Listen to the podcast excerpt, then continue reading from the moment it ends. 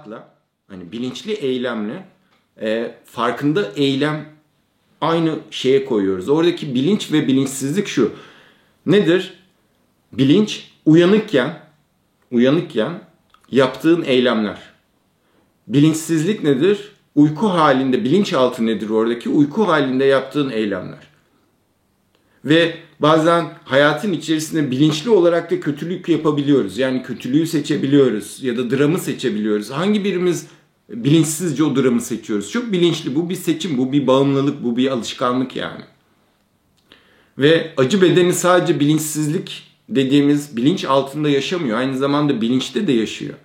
Bilinç altında yaşayan acı bedeni sana fiziksel şiddete maruz bırakabiliyor. Ama bilinçli seviyesinde olan acı bedeni fiziksel şiddetten ziyade daha çok drama şiddeti yani duygusal şiddet kendine ve etrafına duygusal şiddet uyguluyor. Yani acı bedeninin de kendi içerisinde seviyeleri var yani. Mesela acı bedeninin çok güçlü olduğu şeyde gözün kararır. Yani hani ne yaptığını bilmezsin. Aynı bu alkol gibidir. Alkol içtiğin zaman nasıl bir alanda ortaya çıkıyor acı bedeni? Çok bilinçsiz bir alandaki acı bedenin ortaya çıkıyor değil mi? Ama alkol içmediğin zaman bilinçliyken yine acı bedeni var, yine dram var.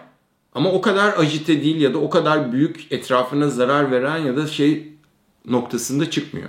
Hayatımızda yansımıyor.